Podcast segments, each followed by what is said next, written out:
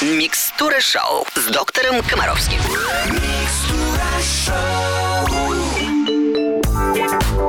Как всегда, по субботам нас ждет программа «Микстура шоу» с доктором Комаровским. Вопросов много, а ответы на них буквально через несколько минут. Не переключайтесь. Доброе утро, я приветствую всех, кто заботится о здоровье своих детей. В студии Алена Бородина и наш любимый доктор Комаровский. Евгений Олегович, здравствуйте. Всем привет, будем здоровы вместе. Каждую субботу мы встречаемся здесь для того, чтобы беспокойных родителей стало меньше, а стало больше спокойных и счастливых. Первое послание сегодня от Нины Григорьевны из города Железнодорожный. Уважаемый Евгений Олегович, подскажите, пожалуйста, внуку пять лет, веселый подвижный малыш. Моя невестка все время таскает его по разным развивающим кружкам, учит его писать, читать, четырех лет добавили английский. Еще он ходит на рисование. Я все время пытаюсь направить их в параллельный путь активности, но мальчик сидит то за столом, то в душной группе. Почти не бегает, не прыгает, некогда ему. Сама я катаюсь на велосипеде, на лыжах, плаваю в бассейне. Как мне убедить невестку, что движение – это жизнь? Ну, на самом деле, убеждать надо не невестку, а убеждать сына.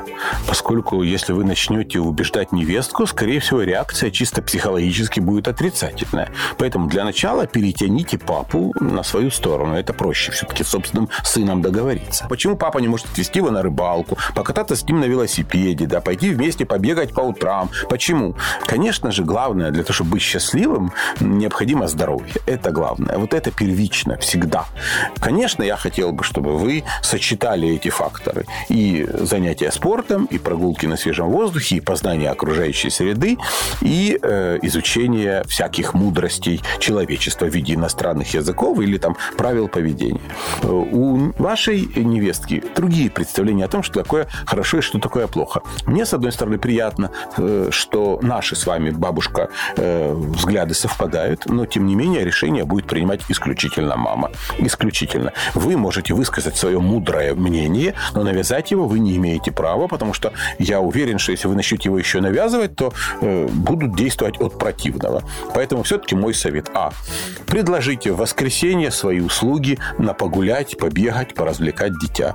Подключите к этому дедушку. Проведите терпеливую, разъяснительную работу с сыном, то есть с папой ребенка. Только не напрямую. Ведите эту работу без присутствия мамы. Вам трудно будет противопоставить свой бег трусцой ее английскому языку. Ну, однозначно трудно. Поэтому ищите помощников, ищите вместе ответы на вопросы о том, что такое хорошо, что такое плохо. Вместе посмотрите программу школы доктора Комаровского про раннее развитие. Развитие, про развивающие игры. Это очень полезно. Спасибо, Евгений Олегович. Будьте с нами на одной волне, мы скоро вернемся. Вы слушаете «Русское радио», в эфире «Микстура шоу». Здесь доктор Комаровский и Алена Бородина. Следующий вопрос от Алины. Здравствуйте, Алена и Евгений Олегович. Моему сыну скоро пять. Недавно с мужем узнали, что у нас будет еще один малыш. Как правильно подготовить старшего к рождению братика или сестрички, зная, что много ревности у деток в этом возрасте? Наш даже кошки ревнует, если мы ее берем на руки и гладим. Ну, это серьезная, на самом деле, действительно проблема. Действительно, об этом надо много говорить, чтобы это не было стрессом. То есть надо подготовить, рассказать тому, что да, ты станешь теперь старшим братом. Это очень важно. Ты уже взрослый, ты уже можешь. Вот мы раньше думали, что ты маленький и глупенький, а теперь мы видим, что ты взрослый и помощник. И теперь будешь ты начальником, у тебя будет младший брат или младшая сестра. Это очень хорошо, мы на тебя очень надеемся. Все, и за это ты, конечно, будешь вознагражден. И дальше уже начнется самое главное. А самое главное – это первые полгода после рождения, когда очень трудно, сосредоточившись на малыше, сохранить прежнюю активность, внимание по отношению к старшему. Но вы четко должны понимать, что нельзя уложить спать младшего и не уложить спать старшего. Нельзя накормить младшего и не обратить внимания на то, что старший ест сам. Понимаете? Надо помочь одеть младшего и помочь одеть старшего. И старшего привлекать всячески, очень сильно хвалить. Это просто чуть ли не самое главное. Постоянно поощрять, постоянно говорить о том, что без него ваше материнство было бы жутким. А так, слава богу, у тебя есть помощник, который может все это.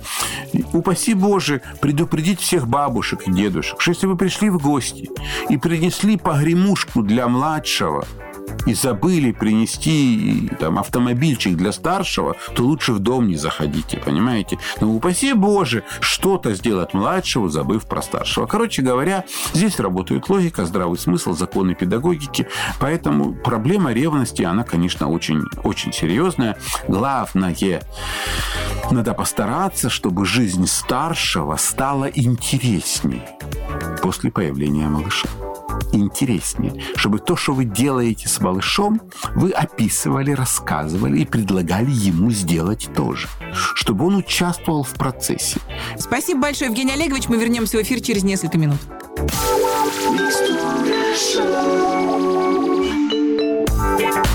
В эфире «Русское радио». Прием ведет доктор Комаровский. В студии Алена Бородина. Следующий вопрос от Марины из Тулы. Здравствуйте, Евгений Олегович. Дочери три с половиной года. Уже на протяжении года у нее постоянные бронхиты. Пять раз. Дважды ставили обструктивный бронхит. Без антибиотиков вылечить э, ее получается. В один месяц она переболела аспирационной пневмонией. До двух с половиной лет у нее ничего подобного не было. Досада наболела нечасто, а сейчас любые сопли переходят в бронхит. Пульмонолог предупредил, что может перерасти в бронхиальную астму, если так дальше и пойдет. Приписали нам разные иммуномодуляторы. Подскажите с вашей стороны, как ее можно обезопасить от астмы и уменьшить эти бронхиты? У меня мысль только о том, чтобы уволиться с работы и сидеть с ней дома, так как бабушек у нас нет. Спасибо большое. Ну, нет такого в мире, чтобы ребенок за полгода пять раз болел бронхитами, из которых там половина обструктивных, и это упорно называли бронхитами. Это и есть бронхиальная астма. Фактически с эпизодическими обострениями. Бронхиальная астма лечится. Более того, когда она развивается в таком возрасте, то есть вы правильно действуете, то вы забываете об этой проблеме, но вы должны лечить ее правильно. Она не лечится антибиотиками, она не лечится отхаркивающими лекарствами, она не лечится иммуномодуляторами. Наоборот, все это, как правило, ухудшает состояние ребенка. Есть специальные препараты, которые убирают спазм бронхов, но мама должна понимать, что такое спазм бронхов, как измерить силу выдоха или силу вдоха. Мама должна знать, что такое сальбутамол, как им дышать.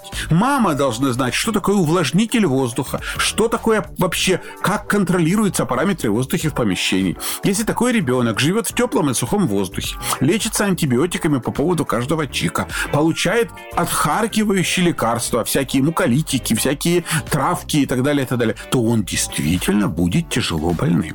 Поэтому главное – забыть про все отхаркивающее, забыть про иммуномодуляторы, сосредоточиться на параметрах воздуха в помещении, ограничить контакты вашего ребенка с другими сопливыми детьми.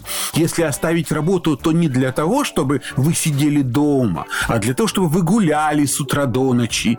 Ну, а сегодня, вот именно сегодня, потратите на себя и своего ребенка один час времени. И за этот час вы посмотрите две программы. Бронхиальная астма и обструктивный бронхит. Здоровье вашей девочки в ваших руках. Но у вас огромные возможности. И ваши возможности, ну, в сто раз больше, чем у всех врачей вместе взятых. Только надо называть вещи своими именами. Да, у вашего ребенка астма, которая лечится не столько таблетками, сколько мамой. Спасибо, Евгений Олегович. Мы желаем всем крепкого здоровья. Вернемся в эфир очень скоро.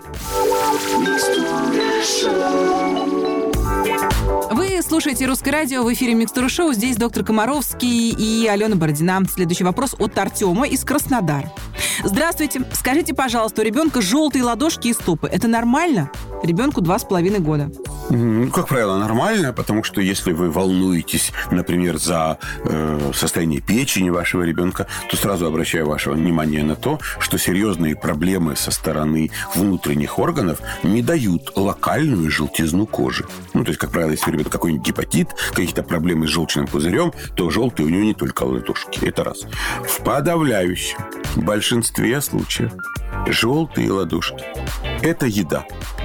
Это еда. Морковка? Э, морковка, апельсины, э, ну, некие желтые цитрусовые. Поэтому в этой ситуации, собственно, совершенно не опасный симптом. Совершенно не опасный. Более того, если у вас желтые из-за морковки, морковного сока, э, очень часто морков... в этом возрасте, как раз там очень часто морковные пюре всякие, вот, то я вообще не предлагаю, то есть, суетиться. Просто очень часто, когда вы видите вот эти желтые ладошки и понимаете, что это связано с едой, то вы начинаете уменьшать количество этой еды. Но если не, это единственная ваша проблема, то однозначно суетиться не надо. Поводов для суеты и обследования я, в принципе, не вижу. Если вдруг выяснится, что вы э, не едите ничего такого, о чем я сейчас сказал, то вам тогда нужен живой реальный доктор, который будет с вами разбираться. Спасибо, Евгений Олегович. Мы обязательно вернемся в эфир через несколько минут.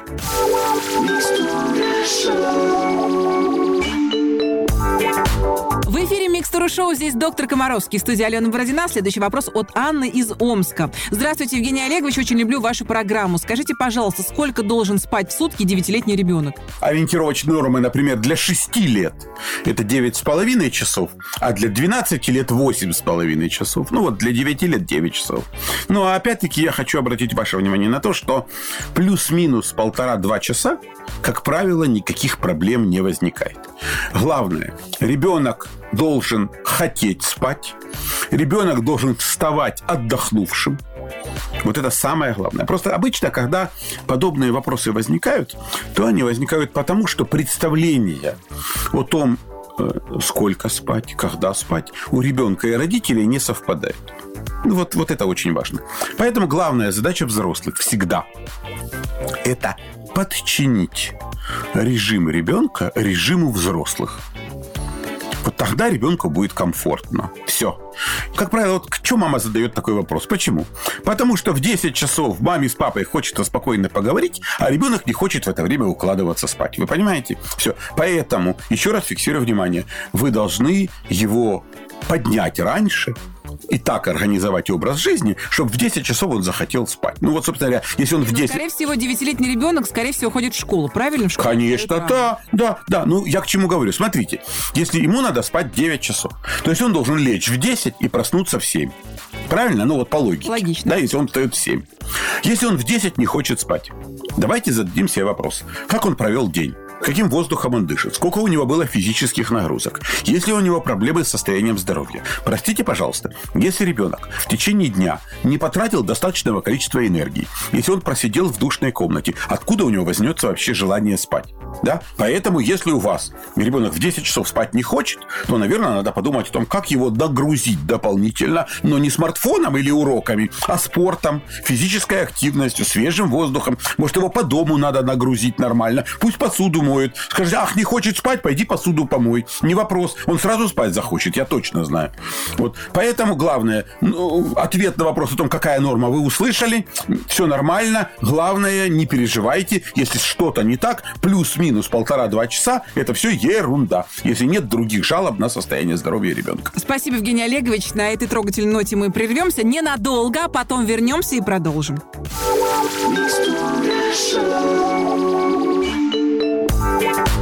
Ваши приемники настроены на Русское радио. Мы настроены делиться мудростью нашего любимого доктора Комаровского здесь, в программе «Микстура Шоу». Следующий вопрос от Ольги из города Тихвин. Здравствуйте. Подскажите, пожалуйста, в чем может быть причина боли в коленках у ребенка? Хороший вопрос.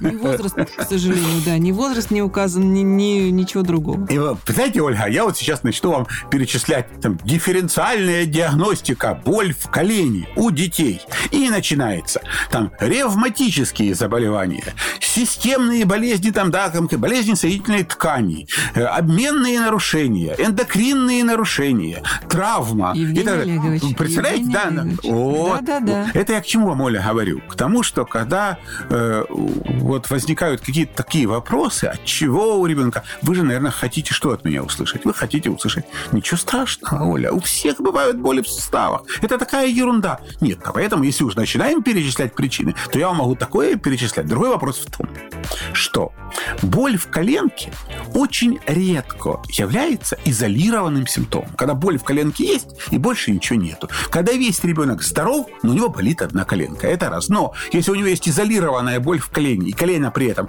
горячее, опухшее, реально болит длительно, то это повод обратиться к врачу. Но если ребенок лег спать, например, да, и у него перед сном, вот он бегает, прыгает, скачет, потом лег, и у него заболели коленки, да. Вот в такой ситуации ничего страшного нет. Главное понимать, а, не должно быть деформации сустава, то есть он не увеличен, не отечен. Боль кратковременная, боль терпимая, боль проходит сама по себе, тогда ничего страшного. Надо убедиться в том, что нет травмы, что он не бился этим суставом. Если эта боль приходит каждый каждый божий день. Если она интенсивная, если сопровождается изменением формы или отечностью сустава, что надо сделать? Конечно же, врачу. Обратиться к доктору. Да. Но если это кратковременно, еще что очень важно. Как правило, э, ребенок, у которого не болит, не болит во время прыгания и скакания, но болит, когда он улегся спать, вот это не страшная да, да, боль, да. не страшная. Вот на это я да, тоже хочу обратить. Да, дети в этот момент очень хотят все писать, пить, да, кушать, да, да. Ну, может у них быть, болят коленки. Молодец, тем более мы же не знаем, сколько лет Но вашему. Если включили мультики. Коленка проходит очень быстро. В гостиной со взрослыми, да, боль проходит. Время нашей программы истекает. Нам придется попрощаться. Я хочу вас поблагодарить, доктор, за мудрые советы и, как всегда, за прекрасное чувство юмора. Спасибо, ребят. Будем здоровы, будем вместе. Всего доброго. Я, Алена Бородина, говорю вам до свидания. Следующий выпуск Микстура-шоу через неделю. Ну а по будням ловите в эфире нашу короткую версию Микстура-шоу пятнадцать капель. И обязательно будьте здоровы. На русском радио.